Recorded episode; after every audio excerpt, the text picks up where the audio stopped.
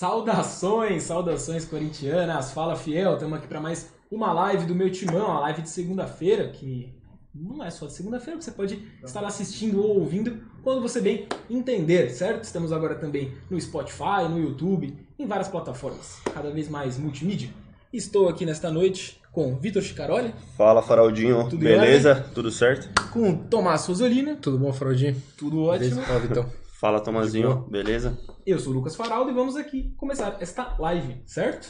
É... Vocês estão bem, caras? Ao contrário do Corinthians, tá todo mundo bem? Ah, tamo aí seguindo, né, cara? Tá difícil aí engolir as coisas que esse time tá fazendo, mas Que isso. tamo indo. Ah, tá entalado, né, cara? Na Beleza. É. É... justo. Acho que a torcida também, assim, torcida, grande parte também com certeza está meio- incomodada. Eu gostei, eu gostei você que não sabe o que tá acontecendo. Eu- quando eu tô olhando pra lá, eu posso fingir que eu tô olhando pro falar, mas na verdade eu tô vendo um jogo muito importante pro Corinthians, que é Red Bull e Ponte Preta, que nesse momento quase saiu o gol do Red Bull, mas tá 0 a 0 Mas estamos aqui, tô bem, tô bem feliz. Semana aí, né? Deu uma esquentada, calor, verão. Enfim. Parou de Tá chover legal, também, né? né? Tá na hora, né? Tá bom. A economia tá ótima, não, Não, quando- problema. ah, assim, eu não tenho dinheiro na bolsa, então não, não sinto tanto, né? Então, Tá ótimo, então. Muito que bem. A gente tá falando, a gente tá adotando bom humor aqui, mas na verdade a situação do Corinthians não, não está muito de bom humor, né? É, o Corinthians vem de um empate muito amargo com o Novo Horizontino por 1 a 1 no último sábado. E a gente vai começar aqui essa live falando não, só, não sobre o jogo, porque sobre o jogo acho que vocês já sabem até demais, mas sobre o pós, sobre o que a torcida está pensando desse Corinthians, sobre o que nós estamos pensando desse Corinthians, né? É, e aí eu passo essa bola primeiro para vocês. Eu também tenho uma opinião é, formada, informação, eu diria, sobre tudo isso. Gostaria de ouvir vocês, né? Por que o Corinthians não ganha há cinco jogos no Campeonato Paulista? É, bom, eu, eu falando sobre o que aconteceu no sábado, que pode se transpor para os outros jogos, eu achei que o Corinthians é, não demonstrou nenhuma evolução, né? Acho que isso foi a grande frustração de quem acompanhou, né? Todo mundo esperava que o Corinthians vai ter 10 dias de preparação, vai ter oportunidade de testar novas coisas. O Corinthians não apresentou nada de, nada de novo. Achei que enfrentou um, um bom adversário. É, o Novo Horizontino não perdeu ainda no campeonato, é um time que enrosca muito o jogo. Mas isso não é desculpa, né? Achei que o Thiago Nunes abriu mão de alguns conceitos que ele estava tentando impor, como o Camacho na saída de bola, um lateral que avance bastante. Que ele fez mudanças bem conservadoras para tentar o resultado e nem assim conseguiu o resultado, né? Saiu na frente, não foi capaz de segurar a vantagem. Acho que é, passa muito pela falta de confiança esse momento do Corinthians. É por isso que o Corinthians está cinco jogos sem ganhar. É, não tem. É aquele momento que dá tudo errado também, né? Quando o Santo André saiu atrás, caiu um toró como nunca antes. Não teve jogo. Contra o Água Santa, o jogo tava tão fácil, tão fácil. O Corinthians relaxou. Fez aquela, aquela cena, até, aquele jogo até. Acho que foi pior da sequência do Thiago aqui, pela, pelo desinteresse dos, dos jogadores. Então acho que é, o Corinthians vai somando esses fatores e, enfim, faz o seu quinto pior começo da história no Paulista. Eu diria que esse jogo contra o Novo Horizontino lembra um pouco o que foi o do, do Água Santa, porque não dá pra comparar com o Santo Por outros André, motivos, por exemplo. né? Sim, É. mas por exemplo, o Santo André, dá pra gente dizer que o Corinthians amassou o Santo André. Foi ali o- É, realmente o acaso que não trouxe a Enquanto vitória teve jogo ali, né? É, o Novo Horizontino. É, mesmo com a água, né? Jogou a É, bola mesmo na a trave do. Pô, foi uma finalização do Santo André e. É, e foi o gol, foi- perdeu o gol sem goleiro. E querendo ou não, ali você viu raça do time, pelo menos. Você viu vontade, algo que, pô. E contra o Novo Horizontino, o que você viu, Vitor? Você não viu nada disso, É, né? eu não vi nada disso. Acho que foi. Claro que o Água Santa foi uma atuação meio abaixo, mas foi a mais frustrante do ano, acho, pra mim, porque depois de 10 dias de tempo livre, assim, né? O Thiago Nunes que sempre destacou a importância desse tempo livre pra jogar, ter jogo treino, enfim. A gente também. A né? gente também, né? A gente, né? pô. Quando ele tiver tempo, o time vai Exato, melhorar, vai encaixar. Vai dar certo, mas, pô, o time parece que regrediu, não apresentou nada novo. O Thiago Nunes também escalou o oitavo time diferente em 13 jogos. Acho que isso é um fator muito importante se destacar. Ainda não tem um time ideal. Também não tem o esquema ideal, acho, né? Nesse jogo contra o Novo Horizontino, ele voltou a apostar em dois extremos, né? Que é o Janderson Everaldo. Algo que deu muito bem contra o Santos, que acho que foi o melhor jogo da temporada, não voltou, dá certo. E também o Camacho, acho que todo mundo. a, ausência do Camacho foi extremamente importante para o time. Ele é um cara, uma peça chave ali na saída de bola, toque curto. Acho que ele é o titular absoluto. E acho que fica o dilema aí também na lateral esquerda, né? Talvez o maior dilema hoje do time, que não tem nenhum titular absoluto. O Sid Clay chegou com esse status, não convenceu. O Piton, quando parecia que ia, não foi. Aí veio o Carlos Augusto. Então, uma série de coisas aí deixa a torcida bastante engasgada aí desse jogo, mas é isso que o Tomás falou. Eu, Concordo. eu diria que pra esse jogo, é, os testes em si não me incomodaram tanto. Assim, eu acho que pesaram no na derrota. Na derrota não, é quase uma derrota, né? Mas enfim, no tropeço, no empate, na É má que atuação. testar nesse jogo é, É, meio isso que eu ia complicado, falar, né? né? Decisão, Exato, cara. Exato. Decisão. É que aí é isso. É, porque também se não testa nesse jogo, eu entendo. Mas aí, Corinthians daqui a pouco tem um jogo contra o Palmeiras. Aí depois, se passa pro mata-mata, é mata-mata. Não vai testar no mata-mata. Aí depois, oitavas da Copa do Brasil e começo de brasileiro. Tipo, até, até onde.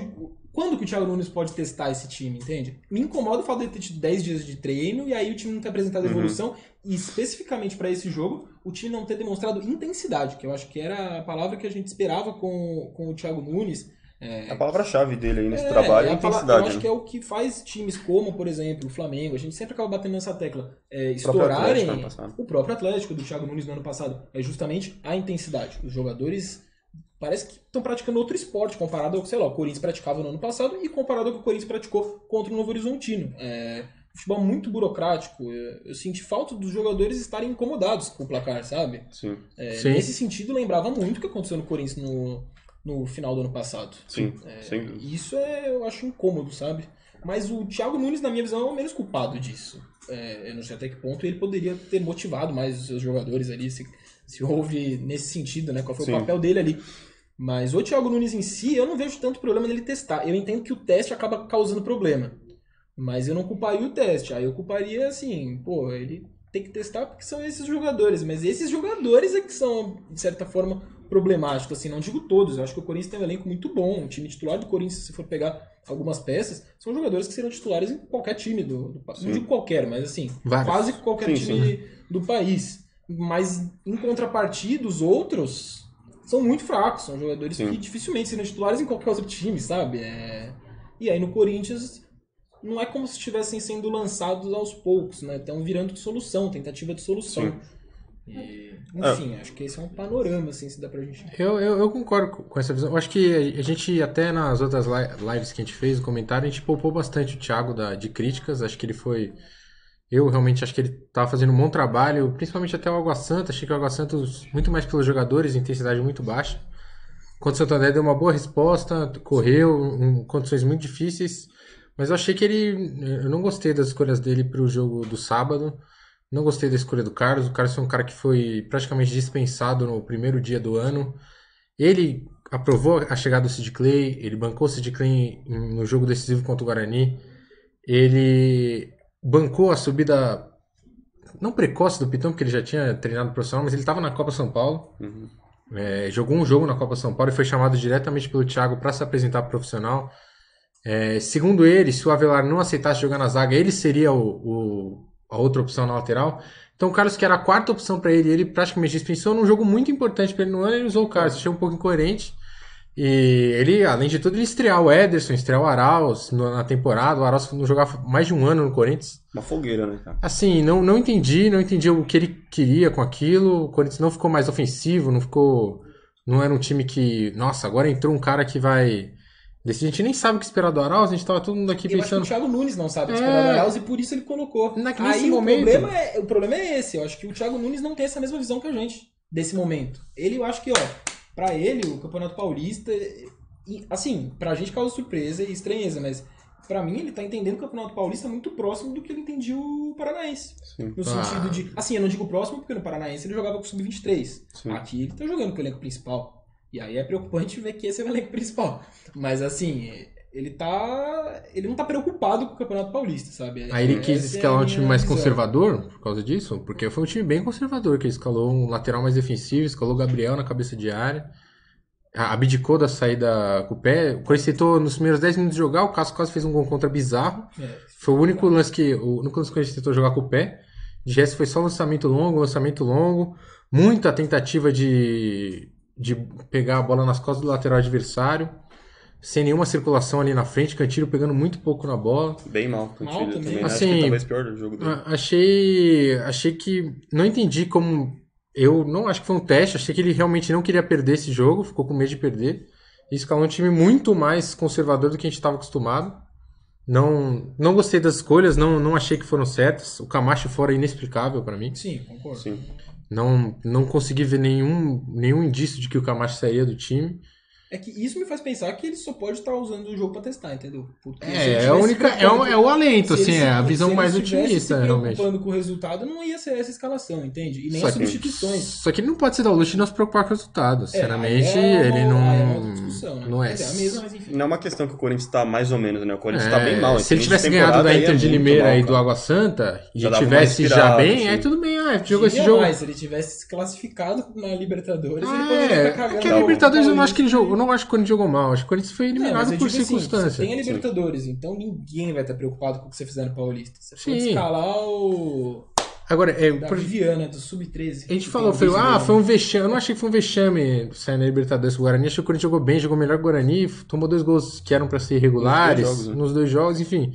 E agora, a perder pra Inter de Limeira em casa e pra Água Santa, né, no jeito que foi, foram dois jogos horríveis, tipo, muito, muito ruins, tecnicamente, taticamente. A É. falta de autocrítica me incomoda também, porque ele termina o jogo, o Thiago Nunes falando em várias respostas na entrevista coletiva lá em Novo Horizonte, do gramado, do gramado, do gramado, e aí acabou até passando vergonha no dia seguinte, porque o Novo Horizontino solta uma nota oficial falando bem do gramado dele, falando que já teve tantos jogos lá, ninguém reclamou, inclusive times grandes jogando lá, e de fato, assim... Sim, o não- gramado não era ruim. não me Não era parece- ruim, não não era era um tapete igual a arena, mas assim, meu amigo, você tá jogando no Campeonato Paulista. Você não Sim. vai encontrar um estádio como a Arena Corinthians em qualquer cidade, sabe? Eu acho que pro padrão Campeonato Paulista tava ótimo o gramado. Era um gramado que em 2010 não ia, passar- ia passar totalmente. Tava ia ser elogiado. Corinthians no último jogo. Ia ser elogiado. Aí né? ontem, ah, realmente, ele era um pouco mais fofo, segurava um pouco mais a bola, mas não era nossa, não era um gramado mal cuidado.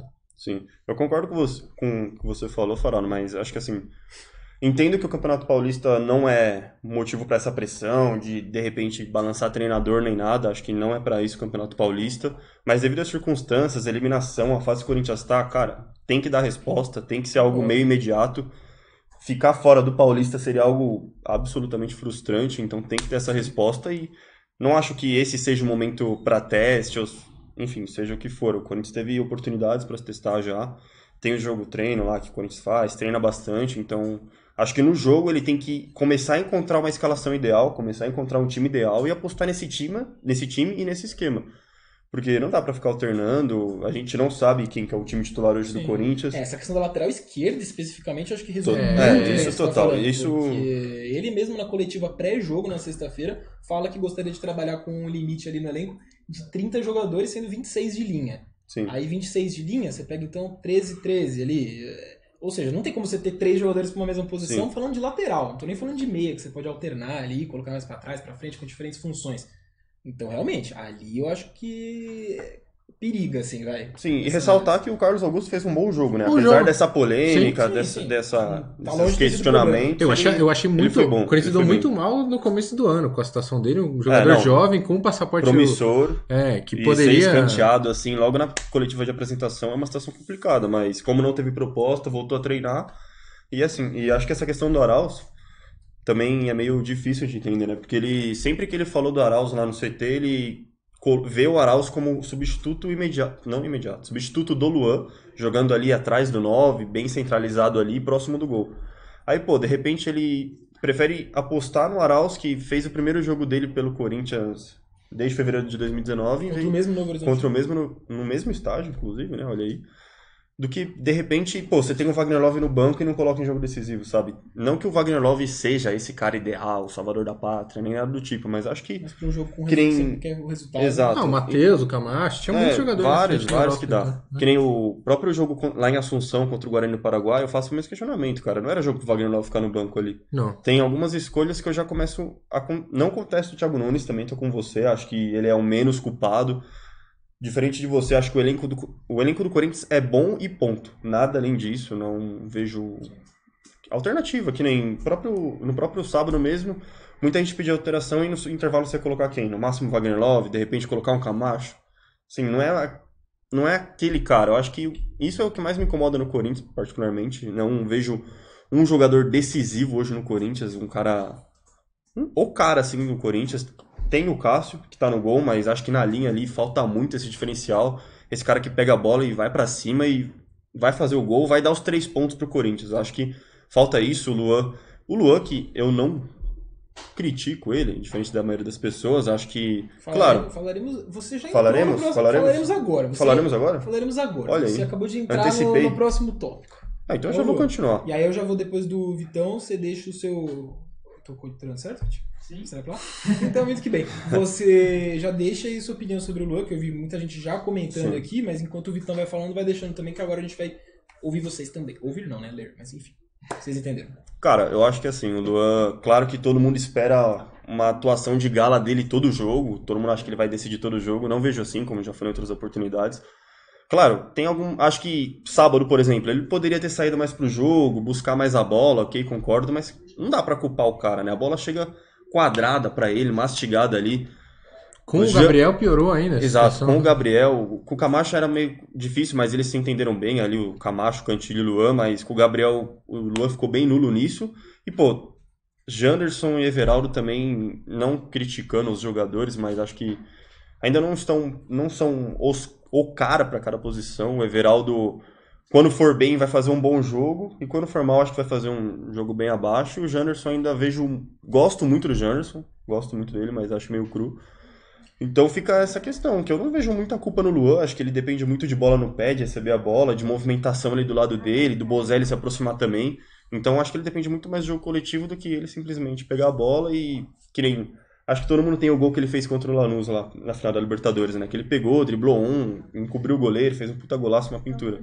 Ele não é um jogador dessa característica, então não adianta cobrar isso dele.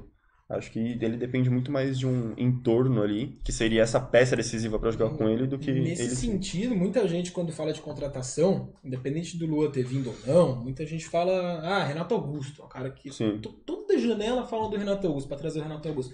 Mas o Renato Augusto mesmo, os primeiros anos dele de Corinthians não são bons, assim, Não, pouco. contestáveis. Muita lesão Ele também. tem lesão, quando joga dificilmente é, acerta. O Corinthians mesmo, dos anos ali de 2013, principalmente segundo semestre, e 2014, está longe de ser uma unanimidade. E aí em 2015 com o Tite, quando o, Corin- quando o Corinthians vira um time, ele se acerta Se mesmo da liga, engrena, aí o Thiago, o Thiago não, aí o Renato Augusto voa. Eu acho que essa é a minha visão do Luan. Eu acho que o Luan é um cara fora de série, é diferencial, é acima da média, mas ele não é o cara que vai puxar a responsabilidade quando tudo tiver uma merda, é ele que vai resolver. Ele é o cara que num time ajeitadinho, aí ele vai ser o Depende de mais maestro de É, mais é posições. opinião do Luan. E uma coisa também, eu acho que ele não tem que ser o cara que vem buscar o jogo no campo de defesa, por exemplo, com o Camacho ali, com o Gabriel, enfim. Ele tem que ser o cara que joga ali na meia-lua, cara, lá perto da área, perto do gol. Ele é o cara que tem que dar conclusão, querendo ou não. Acho que as- possivelmente as melhores chances, assim, com exceção do gol do Gil sábado, foi o chute do Luan no começo do segundo tempo e uma cabeçada no primeiro tempo também que passou bem próximo do gol, então. E fora os números, né, cara? A gente vê os números também, ele é um dos melhores do Corinthians. É, sobre o Renato, eles jogaram juntos, né, na, na Olimpíada. Sim. O Renato jogou de segundo volante bem, naquele, naquele time do Micali, o Luan era, era o armador, ele era fazia mais essa função de voltar. Eu acho o Renato um jogador mais completo do que o Luan, mas acho o Luan excelente, acho muito bom jogador. E é isso que o Vitor falou, enquanto o Luan tiver que vir buscar a bola entre os volantes, o Corinthians perde um jogador lá na frente, alternando ali com o Bozelli, é, preocupando o zagueiro, preocupando o volante, que é- eu acho que o Luan só, consegue, só conseguiu fazer isso até agora no Corinthians jogando em casa. Eu acho que o- os- todos os jogos do Luan na Arena foram bons, os quatro jogos que ele fez na Arena. É, achei que ele, assim, contra o Guarani, achei que ele jogou muito bem, contra o Botafogo, achei que ele jogou bem, contra o Santos, ele Sim. jogou bem. Então, é, O próprio Santo André, ele foi mal. o Santander, ele, assim, é, foi difícil, Fez não, o não teve, pôde, né? é, não teve muito não jogo. era cara, perfil dele. né? Mas assim, quando o Corinthians foi um time que se posicionou pra atacar, né? Todo mundo fala, ah, o Corinthians o Thiago Nunes tá fazendo isso, discordo um pouco. Acho que o Corinthians é um pouco mais é, conservador quando atua fora de casa, mesmo com o Thiago. É, quando se posicionou pra atacar, que realmente pressionou o adversário, que o Luan conseguiu estar numa zona em que ele sempre vai levar perigo, que um passe dele vai ser decisivo, que o chute dele vai ser perigoso. Eu acho que ele jogou bem em todas as situações. Por isso que eu acho que eu tô esperando bastante dele nos dois próximos jogos. Tanto contra o Ituano no domingo, quanto o Palmeiras no, no outro final de semana. Acho que ele é um, ele é um cara que é o termômetro mesmo do time. Assim, se ele jogar bem, o Corinthians vai, provavelmente vai ser vencedor. Certo. Não pode ser o contrário? Se o Corinthians jogar bem, ele vai. É, que assim, se o Corinthians jogar bem, muita gente pode ser o, o, um chamariz, né? Pode ser que o Bozelli faça vários gols. Eu acho que o Luan tem essa capacidade de ele jogar bem e o time. Por exemplo, o melhor jogador do Corinthians de linha pra mim é o Fagner. Se o Fagner jogar bem, é muito difícil dele fazer o Corinthians ganhar. Porque ele tá. Ele é lateral direito. Atrás. Ele tem que correr 80 metros pra tentar fazer um gol e depois correr 80 pra voltar pra tentar defender. O Luan tá ali perto do gol. Se ele jogar bem, ele é um cara que vai criar chance de gol. É um cara que vai fazer gols. Então é, é um conceito básico. Né? Quando você tem um meio atacante decisivo, você está muito mais perto de ganhar. Como era o Corinthians, por exemplo, em 2017 tinha o Jô, 2018 tinha o Rodriguinho. Então, é, O próprio Renato Augusto, né? é, essas posições, assim, né? é, essas posições precisam muito do cara que realmente faz gol e dá assistência, que aí você vai ganhar jogo, né? Não adianta só você jogar bem e não ganhar. Entendo. Você falou de jogadores de linha, de qualidade, você fala do Fagner como o melhor, cita o próprio Luan, Bozelli, enfim. É, eu vou falar de dois aqui, mas antes eu vou falar pro Vitinho falar aí pra gente o que que a Fiel está falando sobre o Luan. Então, cara, Tenta filtrar os palavrões. muita gente tá comentando, o Thiago Pinheiro aqui, ele comentou, tem que colocar alguém pra jogar com o Luan, porque quando fez a dupla com o Ramiro, o cara estava deslanchando. Olha Aí, aí. Corinthians, Cara, olha aí, o cara... O cara me antecipou aqui. Acho que todos nós, né? Ele falou, o César Costa disse que tá com saudade do Romero, nada de Luan. Pô, isso aí É, foi longe, hein? tá falando do Luan. Não, acho que ele diz em relação à Sim, intensidade, à raça. Um porque ali, realmente, né? você vê o jogo como o de sábado, Corinthians Novo Horizontino. O Luan ali, se o Corinthians faz gol, se não faz, a impressão que você via ali. Que era mais do mesmo, né? É, Sim, pô, total. o Romero a gente não costumava ver isso. É, o Romero era... se Romero- destacava por isso, né? O Mr. Duda Fiel falou que o Romero era referência de dedicação e raça, mas a Fiel entrou na pilha do apresentador da Globo. Olha aí. Rapaz. É, eu, eu concordo, duras mas. Eu concordo, mas faz, faz um ano e meio que o Romero já não tá no Corinthians quase, É, né? É, dá. um negócio que tem que superar, né? Não, acho que superam essa saída do Romero. O que não superam é que depois do Romero não tem Não mais raça, mais, não é. tem. O Rafael Brasil disse que o Corinthians precisa de um meia de passe. O Luan é um cara jogando sozinho, ele não consegue fazer milagre. É isso. E aí eu vou então para esse próximo tópico, ainda falando do time. A gente já vai passar, falar de mercado daqui a pouco também. É, o Corinthians deve ganhar dois reforços para esse próximo jogo contra o Ituano no domingo. Estou falando de Johnny Gonzalez e de Ramiro. O Ramiro acho que é mais incerto, né? O Johnny Gonzalez é, tende mesmo a estar disponível. O Ramiro, se der uma forçadinha, ele é capaz de, estar sim. pro jogo. Na visão de vocês, já são dois jogadores que tendem a ser titular logo, porque justamente o Corinthians está precisando de jogadores de linha que joguem bem. Não que Janderson e Everal sejam péssimos, mas eles não são jogadores que vão carregar o Corinthians, que, são, que vão fazer o que o Fagner, por exemplo, na sua visão, faria se jogasse para frente. Decide, né?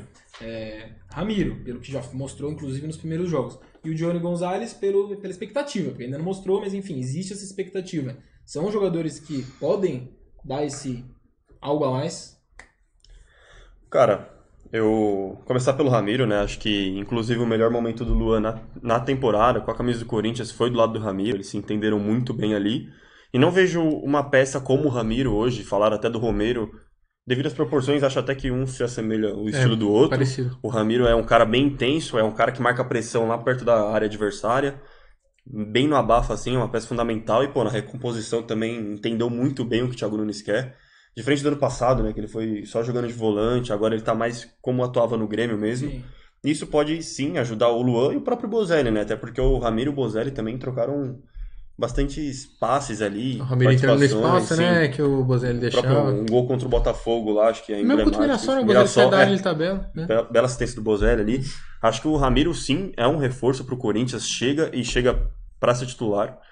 Agora, o Johnny Gonzalez é uma incógnita ainda, né? Porque apesar da expectativa alta de o cara chegar pra ser titular, um jogador mais com um físico melhor que o que Everaldo e Janderson e uma certa experiência também, acho que é um cara que tem que provar ainda. Rola uma certa desconfiança. Ele teve só três jogos, claro que é muito pouco, não dá pra fazer análise profunda ainda.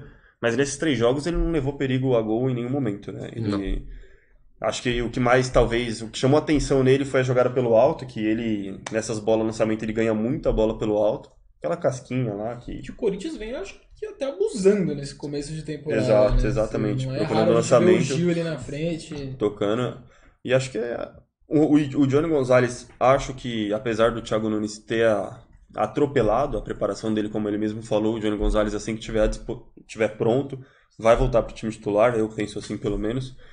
E Vamos ver o que dá, cara. Eu me animo muito mais com o retorno do Ramiro, por exemplo, do que com o do Johnny Gonzalez. Mas entendo que os dois podem ser muito importantes, porque são posições muito carentes do Corinthians e que podem mudar o, o cenário aí, essa cara do Corinthians aí. É, não só a gente entende como o próprio Thiago, né? Ele pediu dois pontos, né? Ele queria dois pontos De profundidade. de né? profundidade. Sei Tentou lá. o Michael, tentou o Rony, o Corinthians não teve a condição financeira para pagar.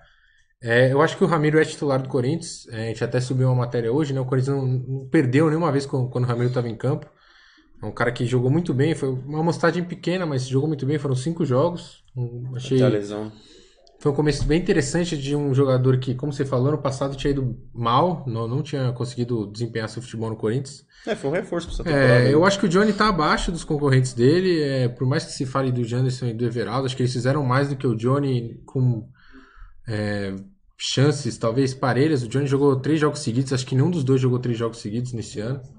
É, acho que é acho que é uma coisa de tipo ele tem características diferentes. Ele é um cara mais alto, mais forte, é um cara que tem o jogo aéreo, mas não foi alguém que se que com ele o Corinthians se mostrou mais perigoso na hora de atacar. Enfim, não, não acho que é um cara que fez por merecer esse é o que o Thiago Nunes deu, que foi a condição de titular. O Ramiro, por outro lado, para mim, se tiver bem fisicamente, é o titular do Corinthians. Eu sou defensor de que, cada vez mais, volta àquilo que você falou do Fagner, né? Pra mim, nesse cenário, o Fagner então não tinha nem que jogar de lateral. O Fagner, ou então Era tinha- ponta. É, então tinha que ser um ponta. Ou então o Corinthians não tinha que jogar com lateral, tinha que jogar com os zagueiros ali, Três o zagueiros. Gabriel mais recuado, talvez dentro do que foi pensando na Tem escalação. bastante gente que defende Zidane, É, cara. pensando na escalação do Novo Horizontino, então solta de vez o Carlos e o, e o Fagner e tal. Porque o Corinthians não tem o luxo de ter um elenco cheio de, de opções. De, pô, você pega o, o Flamengo, contratou o Pedro Rocha, Pedro Rocha não joga, fica no banco. Não o Pedro jogou Rocha seria titular absoluto no Corinthians. Também acho. É, Total. é- esse é o ponto. Então, o Corinthians, eu acho, quem sou eu pra opinar pro, pro Thiago Nunes, mas o- deveria pegar o elenco e realmente, e eu acho que o Thiago Nunes está fazendo isso, talvez tenha se precipitado com o Johnny Gonzalez, mas pega o elenco, quem a gente tem de melhor? Eu vou tentar montar alguma coisa com os meus melhores aqui. Eu concordo que o Janderson fez muito mais que o Johnny Gonzalez, mas eu não acho que o Janderson seja melhor do que o Johnny Gonzalez. Hoje. Ah, Pode ser é. que daqui uns três anos Não, seja. sim, é relativo. E nesse sentido, eu daria mais chance pro Johnny Gonzalez, porque ele é melhor hoje, tecnicamente. Mesmo que não seja um primor técnico, enfim, mas eu acho que ele é mais útil pro time, potencialmente falando. E aí é uma questão do tempo, dos testes, porque É, não vai encaixar no primeiro jogo contra o Tuano. E unanimidade ninguém vai o ser. Palmeiras, aí já tá eliminado do Paulista. Então é muito complicado. Aí vai pra tudo que a gente tá falando desde o começo do vídeo, né? É meio que fazer uma balança de tudo isso. E o Ramiro acho que é titular absoluto Não, é o hoje Ramiro. Corinthians, né? Não tem. Ramiro. O Ramiro acho que é um bom termômetro também. Você fala do Luan como termômetro. O Ramiro é um ótimo meio-campista. E aí ele, no ano passado, foi muito usado como volante. Porque o Corinthians, daquele ano passado, jogava mais para se defender, né? Então o Ramiro, bom meio-campista, faz a função mais defensiva. Fazendo bem, porque ele é um bom meio-campista. Eu que- Hoje. mas eu achei que ele jogou mal no passado, no, no- Não, mas quando jogou de segundo volante. né? Ah, eu acho, assim, Nas sinceramente, finais contra o São Paulo, ele É, não né? joga Ah, mal. é, ele eu jogou de, naquele ele jogou de ponta direita, né? Que o, aí o Corinthians realmente tinha, né? tinha Acho que na final ele jogou de segundo volante. Não, o Corinthians era Ramiro, Jadson, Clayson e o, o Wagner Love na frente, ou o Gustavo, né, que era o titular. Ele é um, ele- foi a única vez que ele jogou na- nessa posição. O Sornosa era o cara mais centralizado desses, dessa galera. Sornosa, que foi o homem do jogo. É, o Sornosa que tá aí, já deve estar chegando no Brasil daqui a pouco, né? Joga quarta-feira contra o São Paulo. Se quiser matar a saudade, assiste o, o jogo dele. Depois de destruir o River. Eu particularmente tô reserva tranquilo. do viu? River Plate. Eu acho que o Ramiro, eu acho que é, como você falou, eu acho que ele é um cara que não. Pra não criar fake news. Tecnicamente, ele não é um primor. Então, acho que quando ele jogava no meio campo ali, ele pegava muito na bola, ele tinha. expunha um pouquinho das falhas do jogo dele. Ele não é um cara que tem um grande lançamento, um chute muito bom. Mas é um cara que lê muito espaço, é um cara que consegue perceber quando ele pode infiltrar, quando ele pode inverter o lado. Então, ele, quando ele joga na ponta, ele consegue usar essa inteligência melhor.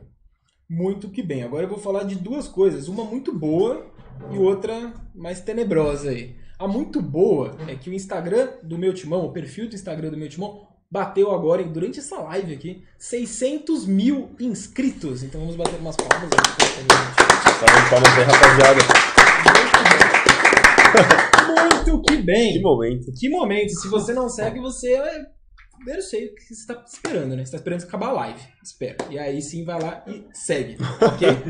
e agora vamos pro assunto mais tenebroso, né? É, parece que no meio de todo esse caos que está sendo o começo de ano do Corinthians, em termos de resultados, a torcida realmente não está ainda tão pé da vida com o Thiago Nunes. Talvez depois desse último jogo um pouco mais. Mas de forma geral, as críticas, e já houve bastante delas, é, no CT, no Parque São Jorge, agora mais recentemente no interior, também na Fazendinha, em jogo do feminino.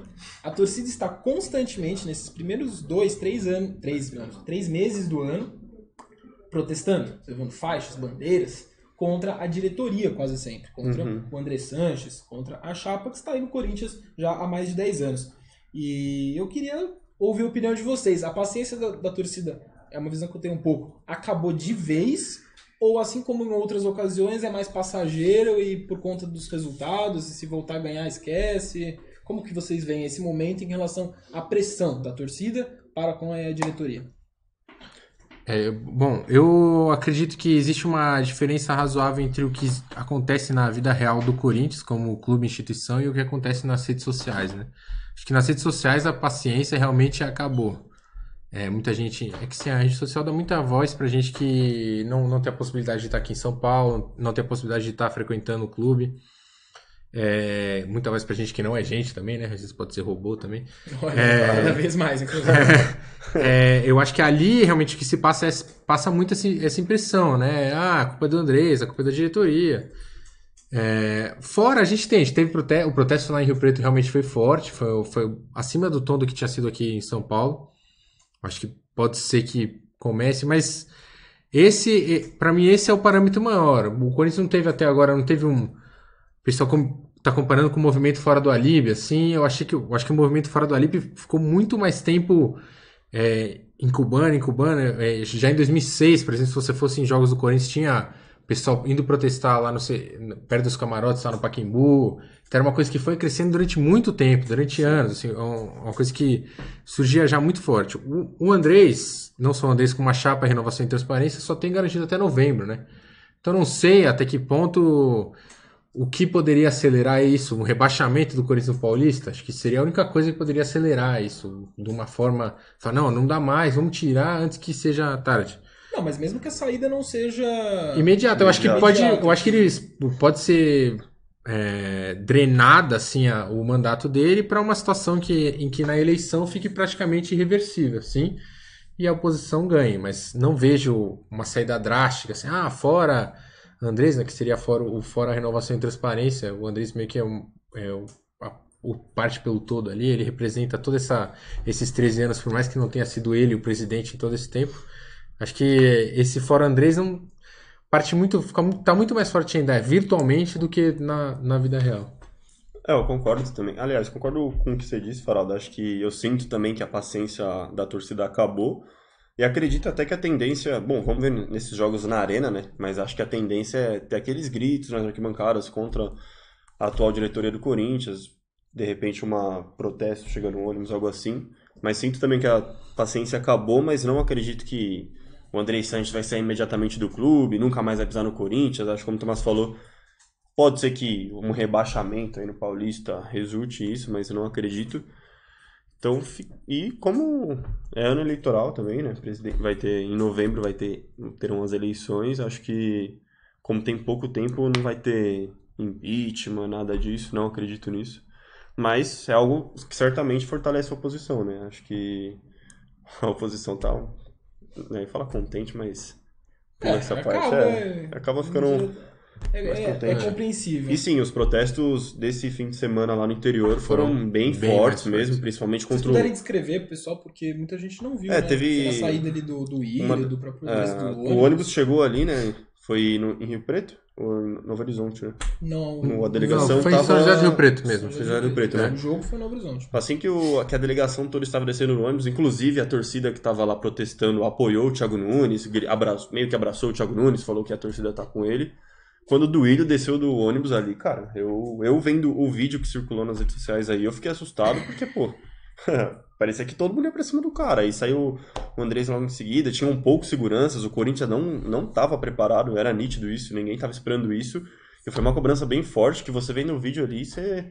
acho até que poderia ter rolado uma agressão, assim, sabe? É, assim, é Isso aquela coisa que receio, parece que se o primeiro fosse mais Ia- ia mundo. incisivo, Ia todo mundo. o negócio E ia... você viu o Duílio ali sozinho, sozinho, pá, caminhando ali, então, meu, uma situação tensa aí É lá. que né? eu acho que é, para essa semana especificamente, para esse começo de ano, mas para essa semana especificamente, junta-se os resultados ruins Ah, do é. campo Sim. com também é, as informações que vão sendo publicadas, a questão do, do Davos, que es- estourou assim uma ira muito grande, e aí é difícil também dentro do que você falou, até que ponto essa ira fica ali na bolha das redes sociais, até que ponto vai para a torcida mesmo que, que vai pega uma caravana e viaja e cobra o diretor ali na porta do hotel. Mas rolou mesmo, é notório que essa semana a torcida, a, a diretoria, assim, para os torcedores que a diretoria não era um alvo, eh, virou. Sim. Muita gente colocou, perdeu a paciência nesse sentido, de ver, e assim, gente que eu digo até é, jornalistas, pessoal é, de outros veículos, gente importante aí, que toda hora tá dando a cara na TV, em blogs famosos. É, porque chega uma hora que realmente precisa de explicação, ainda mais quando é uma chapa que ela entra no poder do Corinthians se gabando justamente, ou prometendo a transparência há mais de Sim. 10 anos. E hoje eu acho que o principal ponto negativo é não ter transparência nenhuma com nada. A gente está até agora esperando mais detalhes da compra do Luan, por exemplo. E nem é o principal problema a compra do Luan Claro. nas atuais circunstâncias. Eu colocaria a compra do Davó como algo pior ainda que por valores muito menores. E tudo que vem junto com essa compra do Davó, porque aí você vai puxando a corda, é uma corda sem fim. A gente publicou essa semana no levantamento da Maiara Munhoz e do Rodrigo Vessoni, é, aqui da redação do meu timão, também falando sobre é, todo. São mais de 50 jogadores da elenco. Não da elenco, mas assim, que tiveram alguma ligação Fomos corrigidos ainda, né? Não eram 52, eram 53. 53, é verdade. Tiveram alguma ligação ali com os empresários que são donos da Elenco Sports. E, cara, isso precisa ser explicado, porque. É um número bem se relevante, levar- né? Se ninguém explica, fica aquela impressão de que é um balcão de negócio, um balcão completamente ali, uma caixa preta, que ninguém tem acesso a nada e que não é pra ter, e que se vai ganhando as coisas, a torcida tem que bater palma, se não tá, tem que esperar. E também acho que isso vai virando combustível pra esse É. tipo de manifestação, né? Eu, assim, ó, é para quem não, para quem não é de São Paulo, não conhece muito bem ah, como funciona. O Corinthians ele mudou muito, né, desde 2007 também, né? A mudança essencial é a saída do, do Parque São Jorge pro CT. Então isso cria uma separação que é excelente para mim para o futebol profissional, uma- um distanciamento do Corinthians como como time de futebol do clube social. São duas institui- instituições diferentes, apesar de terem o mesmo CNPJ.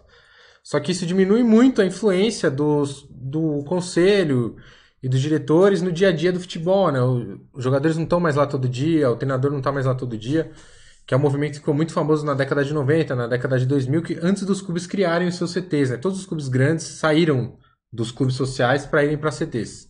Então esse- essa movimentação deixa muito mais difícil que ocorra um movimento como foi o Fora do Alibi. É, por mais a, a teve mobilização, a torcida ia nos treinos, junto com reuniões de conselho, as coisas estavam muito concentradas ali no Parque São Jorge.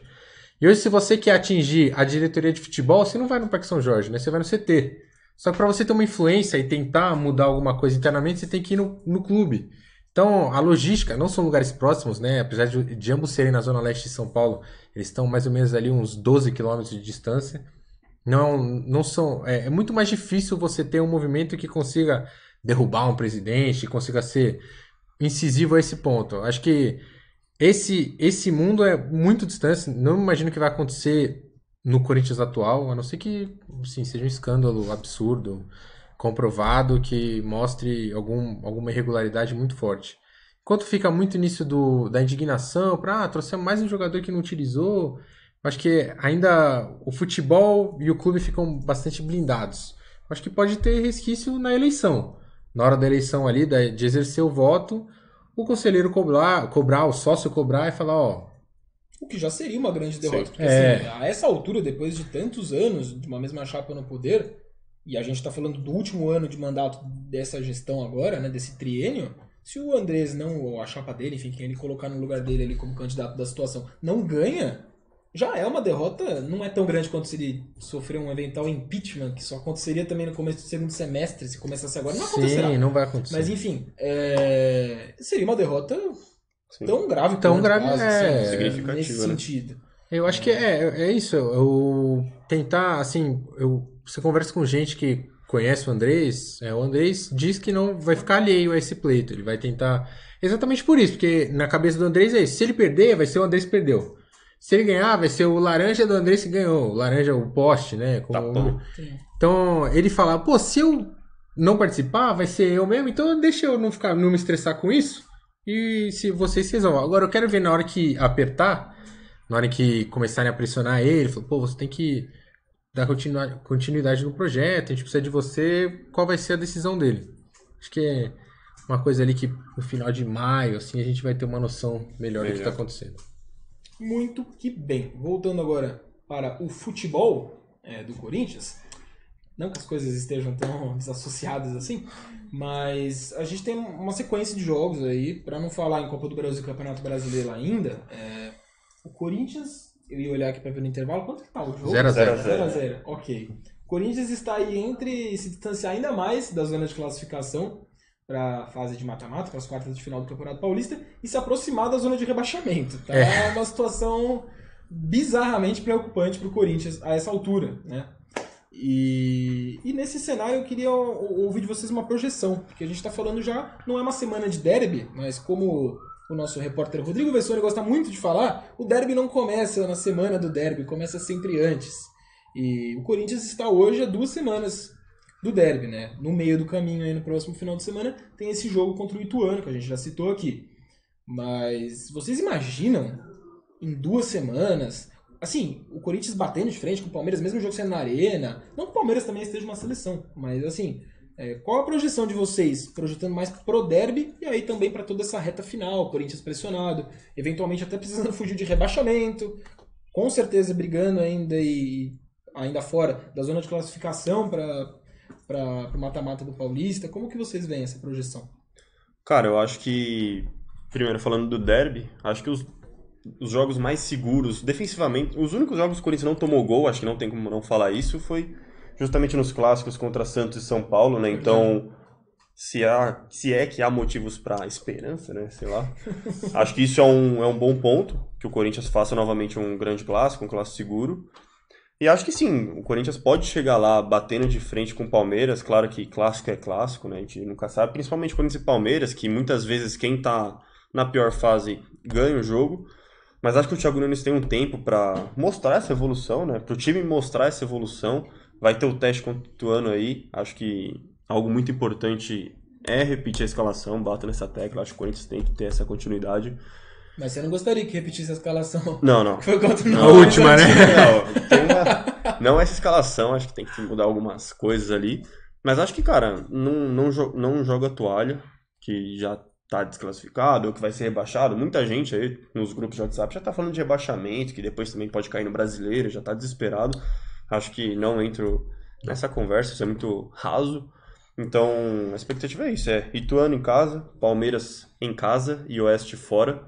Acho que o Corinthians, somando uns sete pontos aí, que são plausíveis, acho que tá ok, mas além dos resultados, o que importa mesmo, pra mim pelo menos, é o desempenho em campo que o Corinthians pode apresentar depois de todo o investimento, com a chegada do Thiago Nunes. E acho que até é isso que a torcida espera mesmo, né? Ver o time jogar, não necessariamente ganhar, claro que é consequência, mas ver o time mostrar que Se pô, impor, né? se impor, mostrar que entendeu as ideias do Thiago Nunes, que tem chance sim de brigar por coisas grandes e fica a expectativa. Mas acho que o derby vai ser um jogo bem interessante pra gente ter uma noção melhor do que esse Corinthians é capaz aí. É, assim, dando uma misturada aí nos assuntos, começando pela, por rebaixamento, né? O Paulista tem esse formato com 16 times desde 2017. Em 2017, o segundo time que caiu tinha 10 pontos. Em 2018, o segundo caiu tinha 10 pontos e no ano passado tinha 8, né? Ano passado foi uma campanha bem ruim do São Bento e do São Caetano, os dois times caíram. O Corinthians já tem 10 pontos, cara. É, imagino que se ganhar um jogo, eu acho que se empatar um jogo já tá ali, mas se ganhar um jogo é im- impossível ser rebaixado, a não ser que haja uma combinação sem precedentes e um time com 13 pontos, 3 a mais do que o menor anterior, tenha, é, caia. Então acho que esse não é um parâmetro. Se o Corinthians não ganhar do Ituano e do Oeste em casa, aí realmente é algo para se repensar o trabalho, porque são dois times muito fracos. Quem acompanha, quem tem acompanhado o Campeonato Paulista já viu isso. É, acho que está bem claro para todo mundo que o Corinthians é bem melhor do, tecnicamente e taticamente que os dois times. Sobre o jogo do Palmeiras, acho que tem plena condição de bater de frente. É, o Palmeiras é um time muito bom, acho que é um time tecnicamente razoavelmente superior ao Corinthians. Tem mais poder de fogo, tem esses pontas que o Corinthians quer hoje. Só que é um time que tá penando muito em jogo grande. É... Empatou 0x0 com o São Paulo, empatou 0x0 com o Santos, sendo pior que o Santos. Perdeu do Red Bull Bragantino, que é outro time de Série A da, do Paulista. Jogou, eu vi o jogo contra o Tigre do Palmeiras, que é um time da segunda divisão argentina, o Palmeiras penou, então não, não, não acho que é um time que te- esteja totalmente encaixado. Não engrenou ainda. né? É, e acho que o Corinthians, contra o Palmeiras, o Corinthians vai ter intensidade, o pessoal vai correr, vai, assim, não imagino ninguém jogando com ar blazer, assim como a gente pôde ver em Novo Horizonte ou no Água Santa lá em Diadema. Eu acho que é um, na arena. é um campeonato à parte, assim, acho que a arena vai estar cheia, a arena dificilmente não tem 30 mil pessoas num, pra um derby, não importa... É, possivelmente. Acho que aquele do Jô 40, foi o menor, que foi o 1x0, que talvez o melhor derby muita recente da história, também, foi, né? tinha 30 mil pessoas. Acho que é, seria esse o meu parâmetro. É um É, domingo. É, imagino que vai ser um grande jogo pro Corinthians. É, o Palmeiras está envolvido na Libertadores, mas é um grupo razo, bem, assim, acho que o Palmeiras é bem favorito. Ele e o Guarani estão acima do Bolívar e do Tigre, são os outros dois concorrentes. Era para ser o Corinthians, né? Mas infelizmente não Vamos é. pular essa parte aí. E acho que vai vir com tudo, assim, acho que vai ser um, um grande teste para os dois. O Palmeiras vai vir, vai vir para tentar ganhar do Corinthians na Arena, porque precisa disso, precisa mostrar um jogo grande, que é o time que vai bater de frente com o Flamengo, enfim, vai ser um grande teste para o Palmeiras e para o Corinthians vai ser a hora de mostrar que sabe encarar jogo grande. É, para mim jogou bem contra o Guarani quando precisou, jogou bem contra o Santos, jogou bem contra o São Paulo, teve intensidade. Vai ser o jogo mais importante dessa, dessa fase de classificação do Paulista. E acho justamente esses jogos grandes que a gente tem que levar. Não É o que leva mais em consideração, É, né? levar em consideração isso, alto. porque- eles são os jogos que É, eles levam que- em consideração. exato, e- Justamente, você não vai ver o Luan andando em campo num jogo desse. Exatamente. É, Você vê todo mundo em alto nível, Assim, todo mundo mesmo dedicado. torcedor, cara, mesmo torcedor. O jogo contra o Novo Horizontino foi um sábado à noite, sete da noite. Imagino que todo mundo tenha ido, vai, viu com, a partir dos 10 do primeiro Sim, tempo, sim, pegou. sim. O derby não. O derby o pessoal meio-dia já tá, Já tá pilhadão, vidrado. né? Então acho que esses jogos são o que importa mesmo e dependendo desses jogos, o Corinthians tem um bom retrospecto esse ano aí, se der. Se é que dá pra falar que é bom, né? Depende do Corinthians, né? Aqui a gente está só Depende. pra, pra, Dá aquela palpitada. Muito que bem. Vamos falar um pouquinho de mercado da bola? Aí vocês vão olhar e falar, pô, mas tem mercado da bola? O Corinthians está querendo contratar alguém? Pode ser que sim, a gente já vai explicar isso. Mas antes falar de saídas, né? O... Estava gravando um vídeo aí, agora há pouco, com o Vessone, de novo citando o Vessone aqui nesse vídeo. Ele... A gente gravou um vídeo sobre as principais vendas da história do Corinthians, que vai ao ar aqui no canal do meu timão no YouTube. Você que está vendo por outras plataformas, cola lá no YouTube. É, depois. Enfim. E, e a gente falando sobre as principais vendas da história do Corinthians, o Pedrinho vai se tornar a principal venda, a venda mais valiosa, né? Isso que a gente nem sabe quanto que vai estar o, É, O euro. né? o, o euro, enfim. Só por Deus. E aí eu, eu, queria, ouvir, eu queria ouvir de Só vocês sobre Deus é essa. cara. assim, os detalhes, as informações principais são de que o Corinthians ainda conta com a volta do Pedrinho. Essa semana ele deve assinar ali a papelada com o Benfica, devidamente aprovado nos exames médicos, e volta para o Brasil, muito provavelmente. E aí a indefinição fica quando que ele volta em definitivo para Portugal. Né? Porque em princípio o Corinthians esperava muito que fosse ali em julho, até o meio do ano, e agora já tá um papo ali mais de que Uma deve ser só até o fim do Paulista, que no caso do Corinthians pode ser daqui a pouco. três jogos. É, e aí não sei nem se valeria a pena, mas o Thiago Nunes também ficar investindo em testar o Pedrinho. É. Naquela ideia de, pô, tem que colocar os melhores em campo, tem que colocar o Pedrinho. Mas se o Pedrinho daqui a três jogos estiver fora do Corinthians, faz sentido ficar testando o Pedrinho? É, Como a, vocês veem tudo isso? a própria temporada europeia não dura muito mais do que o Paulista, né? Ela vai acabar ali no final de abril, em Portugal, que são é, quatro jogos a menos do que no- nas outras grandes ligas, então realmente não faria tanto sentido o Pedrinho ficar aqui até a, a parada da Copa América, vai, que seria o parâmetro. Até porque o Benfica quer que ele tenha um mês de férias. É, né? eu acho que é jogador chegue bem. Eu acho bem plausível que ele volte só pra jogar o Paulista, talvez a oitava de final, Copa né? do Brasil. Da Copa Da do Brasil. Acho que é razoavelmente possível que isso aconteça. É, como você falou, é uma grande venda para o Corinthians. Eu, eu divido um pouco. O Vessone ele acredita que tem que fazer o, o valor da hora, porque é isso que entra para o clube. Eu acho que é necessário se corrigir pela inflação, porque os dinheiros têm valores diferentes em dados momentos da, da época. Ainda acho que o William, em 2007, os 19 milhões de dólares que o Corinthians recebeu por ele são mais, né? A correção monetária aponta isso, mas eles São mais valiosos. Sim. né? É, você fazia, vídeo você fazia mais coisa com aquele dinheiro do que você vai fazer com o que o Corinthians vai receber pelo Pedrinho. Esse é, esse é o é, meu ponto. só repassando aqui. Seria 20, 20 milhões de euros mais 2 por, por metas, né? Só que aí tem 30% são do Pedrinho barra empresário, Empresário. barra intermediários. Tem a CSA. imposto, tem clube formador. Então tem que ver o que. Pode ser que entre vai 12, 12,5 de euros pro Corinthians no final da, da história. Corinthians cheio de dívida pra pagar. Também não é como se É. o dinheiro fosse cair, porra, vamos contratar É, alguém vai contratar. dinheiro. Ah, possivelmente vai ficar com esse dinheiro. O Guardadinho. entrou outro dia pedindo da compra do Bruno Mendes. Enfim, ó, o Corinthians tem, um, tem algumas pendências aí pra, pra Muitas resolver. pendências. Muitas, a gente gravou um vídeo poucas. também aqui pro canal do meu timão no YouTube falando sobre o Richardson. O Richardson do Everton é- Inglaterra. essa é- essa, campeã. essa é O. Corinthians tá devendo por causa dele. Porra, Essa é isso é absurdo. Só pra você cair de paraquedas por conta da compra do Douglas, que veio do. Douglas não, né? Do Richard. Richard. Olha, quanta gente o Corinthians não compra do Fluminense. A compra do Richard do Fluminense, o Corinthians não tinha todo o dinheiro que o Fluminense pediu, e aí aceitou ficar com essa dívida aí que o Fluminense tinha junto ao América Mineiro pelo Richardson. Que situação, né? E agora não pagou também, porque não tá pagando ninguém. É bem complicado a situação financeira do Corinthians. Nesse sentido, não- é até difícil você julgar o Corinthians vender o Pedrinho, porque não tem mais como segurar, né? Ainda que o Thiago Nunes. é, Seria muito legal ver o Thiago Nunes treinando o Pedrinho. Pô, Eu tava muito animado pra isso, porque o Pedrinho, pra mim, na mão do Carilli, principalmente o Carilli de 2019, pô, foi um ano desperdiçado ali pro Pedrinho. Assim, e mesmo assim, o Pedrinho teve o melhor ano da carreira individual. Mas, pô, se tivesse jogando aquele Pedrinho no Atlético Paranaense do Thiago Nunes, pelo amor de Deus.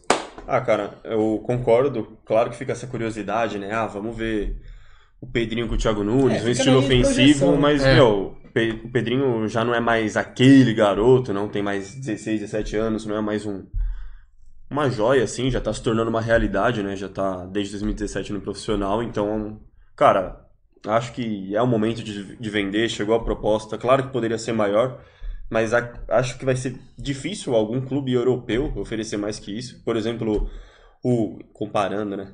O Haaland lá, a sensação da Europa hoje custou os mesmos 20 milhões que o Pedrinho pro Borussia Dortmund. Então, acho que é difícil, assim, um clube investir. A verdade é que o que Borussia isso. fez uma, É. uma ótima contratação. É, era o valor da multa ali também, É, era mas- bem diferente, mas... O empresário ganhou mais 10, Sim, né? sim, o pai sim. dele ganhou mais 10. Mas enfim, eu acho que é difícil um clube europeu oferecer mais que 20 milhões de euros pelo Pedrinho e acho que é a hora de jogar. E cara, eu não, eu não sei também, porque a gente fala que queria ver o Pedrinho jogar e tudo mais, mas hoje você tem a garantia que o Pedrinho seria titular no seu time? Porque a gente acabou de falar do Ramiro. Teoricamente, o Pedrinho jogaria pela direita, como ele sempre jogou. Mas cara, hoje, pelo que eu vi no início da temporada, o Ramiro não pode ser banco, sabe? É uma peça importante, importante, quer dizer. Aí voltaria porque eu falei na última live. E assim, aí, tem que escalar os esquerda. melhores. Ah, e aí sim. você, meu, tem que dar um jeito de colocar então esse meio de campo com. Se você quiser manter esse esquema tático, tem que fazer uma linha de três ali com Luan, Pedrinho e Ramiro. E aí Sim. o Thiago Nunes que se vire pra saber quem vai ficar de cada lado, Sim. quem vai ficar centralizado, se vão ficar rodando. Mas, Mas eu, não, eu deixaria o Pedrinho no time porque eu acho que ele é muito acima de quem hoje vem jogando. E, e já que você acha muito acima, nesses poucos jogos que ele teve, ele te convenceu? Não, me convenceu, mas aí vai na questão da paciência. Eu acho que o Pedrinho talvez esteja mais próximo do Luan nesse sentido. De ser o cara que quando o time tiver encaixadinho, e aí também, ficar na suposição. Precisaria ver o Pedrinho caindo de paraquedas num time encaixadinho. Sim, eu acho que ele ia jogar muito fácil. Não, ele é diferente. Muito fácil. Ele é diferente. Já mostrou isso em algumas oportunidades, mas. Tanto que o Grêmio, a pedido do Renato Gaúcho, já quis no passado recente Sim, sim, fazer essa troca do Luan pelo Pedrinho, porque sentiu que o Luan já não tava mais com aquela vontade de jogar no Grêmio e tal, mas que apesar de ser um bom jogador, e pô, o Pedrinho tá querendo jogar, mas no Corinthians não tá tendo companhia pra isso, ou comando pra isso, o Renato Gaúcho gostaria muito de Pedrinho caísse como paraquedas naquele Grêmio que já tá muito mais encaixado, Encaixado, no né? Corinthians. E aí Sim. eu acho que jogaria muito mais, entende? É Pode nesse ser. sentido. Só que aí o Corinthians, meu, é, é o que você falou, o Pedrinho não é mais menino. Então vai ficar 21 esperando anos, né, agora Pedrinho? dois ele é anos. 98, vai fazer 98, 22 né? esse ano. 22. Você Em setembro ficar- desse ano. É uma idade. Aí Pedrinho- entra, o falando do Thiago Grêmio, fica no, na mesma esquema do Cebolinha, basicamente. Fica segurando pra vender pro valor alto, pro valor alto e É. de repente não vende. Complicado. E aí eu pergunto para você, para você, para você, Para o- nós. um eventual substituto do Pedrinho, já que a gente chega a uma conclusão de que talvez não hoje, Mas num cenário ideal de Corinthians arrumado, o Pedrinho seria titular. Sim, sim, sim. sim. É, quem é o substituto ideal do Pedrinho? Esse substituto está no elenco do Corinthians? Pode estar? Esse substituto terá que vir de fora? Pan. Pan. Aí é o pan, né? Aí, opa! Aí complica. Pode ir. É, eu acho que o Corinthians tem dois jogadores que Rapidão, tem se Deixa já, vai deixando que a gente vai fazer essa análise aqui, vai deixando nos comentários aí sugestões, Sugestões. tanto do, no- do atual elenco do Corinthians quanto no mercado que você contrataria para essa vaga ou que você usaria do atual elenco. Ó, eu vou dar duas sugestões que já estão no atual elenco. Acho que o, tanto o Matheus Vital quanto o Arauz têm que ser testados nessa função. É, não necessariamente na ponta direita, mas assim, pelo outro lado, ou às vezes mais centralizado, revisando ali com o An. Os jogadores que o Corinthians já investiu é, dinheiro para ter. O Vital renovou esse ano até 2023. Então, o cara que tem mais três anos de contrato, quatro, né? Se você contar que a gente está no começo de 2020. O Arauz tem contrato até 2023 também. Então são dois jogadores que o Corinthians já investiu, que tem potencial. é, Você pode ter várias críticas a ambos, que não participaram muito, até agora não foram, mas assim. São dois jovens promissores que todo mundo já viu, além do Corinthians já viu esse potencial. O Arauz jogou no Chile, o Matheus Vital jogou na mesma seleção pré-olímpica do Pedrinho lá em Toulon, na França. E foi bem ali? É um cara que já jogou bem no Corinthians, é, então acho que a solução ali é interna. Obviamente, se o Corinthians pudesse contratar um, pô, se pudesse trazer o Everton Ribeiro do Flamengo, ah, óbvio, ele tá muito acima dos dois aqui, isso não tem discussão. Trouxesse o Dudu do Palmeiras, ou enfim, Renato Augusto.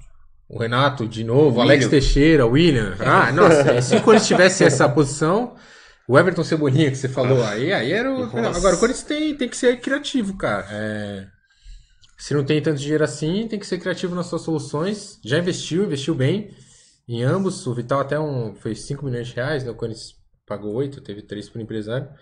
E o Arauz é um cara que custou caro, custou 4 milhões de euros em 2018.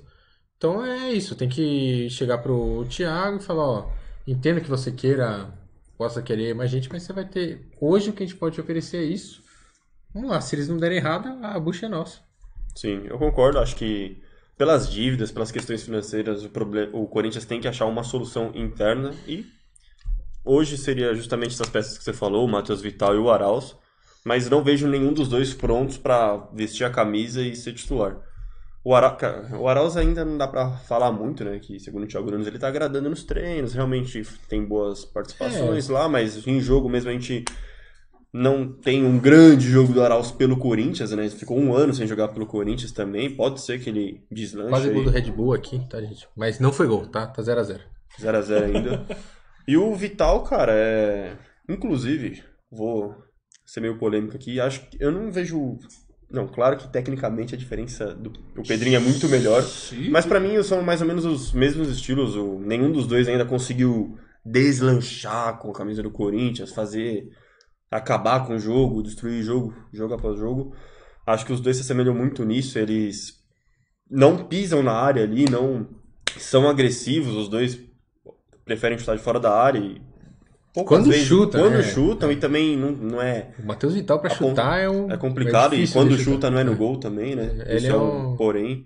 Acho também que falta ir pra cima, raça, vontade. Isso me incomoda bastante. Vontade, eu sinto isso. Do Vital? Do Vital, do próprio Arauz. Sim, eu acho acho que que- os dois têm uma questão. mim, vontade eu acho que o Arauz tem, até demais, É, né? Ele é até meio. Eu questiono a Um vontade soco do, na do cara que Vital, ele deu do assim. Reinaldo no Corinthians de São Paulo. É, lá, não, é- É, É excesso de descon- é um vontade. descontrole emocional, acho que, dos dois. E descontrole emocional não é, pô, não é nenhum Não é pecado, problema, assim, não. É, é algo que precisa ser o trabalhado. trabalho. Eu acho que é muito melhor você contratar um cara que é bom de bola, mas que precisa ser trabalhado psicologicamente, e aí fazer esse trabalho psicológico, do que você contrata uns pés de rato, que, pô, a cabeça tá voando, ó. O cara consegue ir pra balada e acordar no dia seguinte voando pra jogar. Pé de rato. Mas, ué, joga mal? Aí vai adiantar de que você ser bom da cabeça? Isso quando não contrata o cara que não joga bola e que também tem as Que é ruim na cabeça ainda. Aí, meu amigo, É o pacote aí completo. é complicado. E em relação à criatividade, que você falou que o Corinthians precisa ser criativo, eu também concordo. Não dá pra trazer esses nomes aí. E um exemplo disso é o Soteudo, né? Que recentemente o Santos Foi buscar. buscou Na mesma universidade dava nada. do Chile que na mesma tá Laú, Arauz. né? com acho que poucos clubes investiriam no Soteudo ali com 1,58m, né? E tá jogando muita bola. Acho que o Corinthians tem que ser criativo. Pode ter opções no mercado sul-americano aí, como sempre costuma ter. Mas eu, particularmente, pelas questões financeiras, pegaria essa grana do Pedrinho, pagaria o América Mineiro, iria resolver essas burocracias que Gol. realmente. Gol do. E acaba saindo gol do Bragantino. R. É, Bragantino só. É, Red Bull Bragantino. Bragantino só. Ítalo. Ítalo, 1x0 Bragantino e o Corinthians vai. Em Campinas. Meus amigos. Ó, a notícia boa é que Não, o a boa é Corinthians que segue a um rebaixamento- pouquinho mais é, longe do rebaixamento, exato. olha aí. A ruim é que fica mais longe do mata-mata, né? Mas. Que palhaçada. É, e rapaz. E ainda aproveitando esse gancho do gol aí. O... Vai encerrar a live, né? Porque Não, depois dessa. É, foi um balde de água fria aqui e, pô. O Bragantino ainda pega o São Paulo. E o São Paulo também pega o Guarani, cara. Então o São Paulo vai ser bastante comentado nos bastidores do Corinthians aí, esse finzinho de. Olha aí, então o Corinthians está Quer dizer, finzinho de Paulistão. O não, Corinthians espero está que- mais ou menos dependendo do São Paulo. Que situação! Eu vou passar a bola pro Vitinho, o nosso Ele tá querendo falar, né? Vitor Gomes, que ele tá querendo dar voz a fiel. Então dê voz a fiel. Dando a voz a fiel, vou ler alguns comentários. Tem o Vitão ZL. Olha aí. Olha aí. Fala, Vitão. Olha lá, dois Você, Olha é o aí. Vitinho, você é o Vitinho Zé. Ele fala que seria uma boa o Luan como meia centralizado, Hum. Arauz como meia esquerda e o Ramiro pelo lado direito. Interessante. Seria o time ideal pra ele. É, o Diego tá pedindo Zizal de volta. Caramba, Ih, não, Diego, aí, você aí tá o de cara chutou brincadeira. Eu vou baixo. te mandar lá pra China Aí o com cara coronavírus e baixo. tudo, meu filho. Você tá de brincadeira. O Wellington Santos diz que o Ramiro é o único que poderia salvar na ponta direita. É, o Venâncio diz que o Corinthians tem que trazer o Franzinho do O Sub-23. famoso. Ah, o glorioso Franzinho, né? Como que é? Papai. Fran Papaiordano. Não não É o nome do pai dele. Não sei nem. É, né? Vamos, Ah, vamos tá de pular isso aí. E o Marco Varaldo tá pedindo pra você comentar Meu Deus. sobre o garoto de 12 anos que tá arrebentando, que a gente subiu o vídeo agora há O pouco. glorioso Davi Viana, o David Viana. Você dá uma passada no Davi Ah, Viana. Fica assim. não, como assim? Dá uma passada no Davi Viana. No assunto, Davi Viana. O Davi Viana, o David Viana, tem seus 12 anos de idade, foi contratado para as categorias sub- do Sub-13 do Corinthians, né, na base do Corinthians. E, meu, ele já estreou nesse final de semana, num jogo da Copa Ouro, se eu não Sim. estou louco, e meteu dois gols, que você assiste os gols, você assiste no canal aqui do meu timão. Terminou a live, você procura, foi o vídeo mais recente que a gente subiu. Cara, ele parece um jogador Já dá pra dar a camisa Assim, dele pra é, ele. ele parece que é do sub-20, só que a gente tá falando de um jogo de sub-20, de sub-13. Ou então ele parece um profissional num jogo de categoria de base. Ele é muito assim, ó. Os dois gols que Parece ele adulto faz. contra criança ali, né, os cara? dois, é, os dois gols que ele faz é de adulto contra criança. E Brincadeira. ano passado ele já fez 100 gols pro Flamengo também, né? Não é um Fez- cara que fez simplesmente caiu. 172 gols com a camisa do Flamengo no ano passado, sendo É um prodígio, cara. mais de 100 no campo e mais de 50 no futsal. Porra. E aí você É. soma tudo isso dá quase 200 gols. É. cara- Ele é 2007, né? Nossa, Realmente é impressionante. o Cabelo número, branco. Mas ele tem 12 anos. Eu não, não consigo. É difícil, é. É, tem Mas os tempo, gols de fato foram bonitos. Se ele tá? chegar no Em Sub-17, eu falo dele. 2030 a gente vem aqui na live do México pra comentar. Você Vou deixar na agenda aqui anotado. 2030, será só? É, se ele for é. bom desse jeito, 2030 ele tá no Barcelona. É, né? pô. Pode ser. Então tá, 2018. Não. Já Nossa, 2018. Nossa senhora. 2028. Nossa senhora. Então, muito que bem. Depois dessa eu vou até. Não, não vou encerrar, não. Eu vou falar do Thiago Nunes, só pra. Aí sim, pra gente encerrar. Ele fala de contratação na- no pós-jogo contra o Novo Horizontino. E pra muita gente ele fala até dando a entender que, enfim, que o Corinthians precisa contratar. Para outros ele só dá uma resposta. Ele falando, é, tá, tá de olho no mercado, tá, tá com o radar. Eu estou pegando aqui a declaração dele. Ele fala assim: Oh meu Deus, a gente está buscando, temos atletas no departamento médico, ele cita o Ramiro, o Johnny, né, que ele diz que são jogadores com potencial para serem titulares, mas diz, internamente, estamos buscando jogadores e atentos ao mercado. Se tiver oportunidade de jogadores de alto nível que cheguem para chegar jogando, provavelmente vamos buscar. E aí isso deixa vocês esperançosos, deixa vocês, ah, mais do mesmo. Ah, cara, esperançoso, eu particularmente não fico no seu Tomás aí. Acho que o que ele quis dizer são é algum ponto esquerdo ali, talvez. Ah, imagino eu, né, que seja uma peça que ele queira, apesar do Johnny Gonzalez, acho que ele quer mais um jogador que chega ali e vai ser titular absoluto. E outra, não adianta também você fechar 11, porque aí você vê o Ramiro. O Ramiro se machucou Sim, então pronto. sim, não tem, que ter um elenco, tem que ter um elenco. aí, não dá, o. Corinthians vai ter Copa do Brasil e. É, Copa do Brasil e Campeonato Brasileiro, né? Esqueci que são só isso só. Mas não me deixa nada triste esperançoso. Acho que se chegar alguém. É, É. tomara, né, cara? Tomara que chegue alguém. Mas acho também, não sei, de repente um zagueiro aí pode ser uma posição Ah, que sinceramente, eu particularmente informação, informação sobre quem eu conheço estaria de olho não tem. não tem. É, acho que não eu tem nem- acho que não tem nenhum nome. tem nenhum nenhum assim. um tem a velha assim. história, o Chris monitora, o pessoal da China quer saber como vai, se- Acho que como é vai se desenvolver lá Ah, a questão do, do coronavírus. Mas não. Vai ter alguma, algum cara brilhando Paulistão aí, como foi o Cleison, por exemplo. É que também não assim, seria, não seria o cara jogar, pra chegar e, nossa, vai ser titular. mas Né? Cleison também.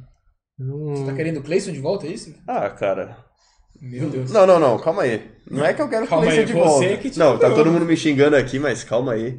Mas quem aqui fala que ele não seria titular hoje, cara? Eu falo. Ah, para. Eu- Para. Não, desculpa, me exaltei aqui, mano. Não, eu falo e É eu mesmo? vou encerrar já esta live aqui. Você tá falando do seu coração, do fundo dos corações? Eu não, eu não falo com o meu coração. Eu falo tem que- com a com a voz da razão? razão. É isso. Então, Se eu falasse com o tá meu coração, meus amigos. É... É, mas chegou a hora, né? é, Chegou a Vamos hora. encerrar por aqui, chegou a hora. Depois o Corinthians volta a jogar no domingo contra o Ituano, voltando à Arena Corinthians. E aí depois tem clássico contra o Palmeiras na semana seguinte e encerra no meio de semana seguinte contra o Oeste. Essa é a sequência do Corin... Essa é a sequência do Corinthians de Campeonato Paulista. E quem sabe aí com classificação, cada vez mais difícil com essa vitória aí por hora parcial do Bragantino contra a Ponte Preta. E é isso. Gostaria de agradecer aí a audiência de vocês, a presença de todos que nos assistiram aqui nesta live. E passar a palavrinha aí pra vocês se encerrarem. É, bom, mais uma vez foi. O que, que foi? Não, que nos ouviram também. Ah, o né? pessoal não ouviu? Tá, aí. Quem é está nos tem gente ouvindo-? O Vitão é a voz da consciência. né? Então é. Cara Tipo esperto. Boninho, né, É o- É, o Big Fone. Ah, não, não. Não, não, vamos pular esse Então, assunto esque- aí. pulando, já. é, agradecer a todo mundo aí por ouvir mais uma vez. Tem sido bem legal. Acho que a gente tem conseguido fazer um bate-papo da hora. Espero que na próxima segunda-feira, com analisando um jogo melhor do Corinthians, é, é mais legal pra todo mundo quando o Corinthians joga, joga bem, né? Mais legal pra analisar na hora do jogo, pós-jogo, pré-jogo. E a semana que vem já é a semana do derby, né? Então esperamos que a gente tenha bastante conteúdo quente aí pra falar pra vocês. Valeu? Um abraço. É isso, também quero agradecer, inclusive, todo mundo que tá aqui, né? Nossa redação em peso. Fala aí, fala aí, João. E aí, ó. Ô, ô. Estão ali, ó. Tá todo mundo aqui Fizeram uns atrás. barulhos aí pra, pra mostrar que estão todos vivos. Todo mundo aqui, então só agradecer também, que o Tomás falou que a gente volte semana que vem com boas notícias, ou ao menos com uma evolução aí do Corinthians, né? E que volte a vencer, que também. Pô, tá osso, né? Tá osso. Tá osso. Resumindo, tá osso, mas valeu, Faraldinho. Valeu. Tomaizinho Valeu, então. aqui, sempre um prazer. Um abraço É então nóis. aí a todos vocês. A Leonardo Fernandes, que comentou bastante aqui na nossa live. A Thiago Rodrigues, que comentou também. Renan Carlos e tantos outros aqui que a gente foi apresentando e, e lendo vocês, né? O Vitinho aí com a voz da razão também. Certo? Então até a próxima segunda-feira, próxima noite de segunda-feira, estamos de volta com a live do meu timão e com os vídeos diários no canal do YouTube. Você que está ouvindo no podcast, como o Vitinho muito bem falou. Também cola no canal lá que tem muito conteúdo legal, certo? E Então é segue no isso. Instagram lá, né? Que, E pô, segue no Instagram. segue no já Instagram, tá indo pra olha aí. 700, meus amigos. Tamo Aqui é assim, ó. flutuando. 600, 700. Céu é o limite. E aí um milhão. E aí não tem É. limite. É Aí isso. não tem limite. É não isso. tem limite. Muito que bem, então. Falou. Boa noite. a Valeu. vocês. Saudações Vai, corintianas e Corinthians. vai Corinthians.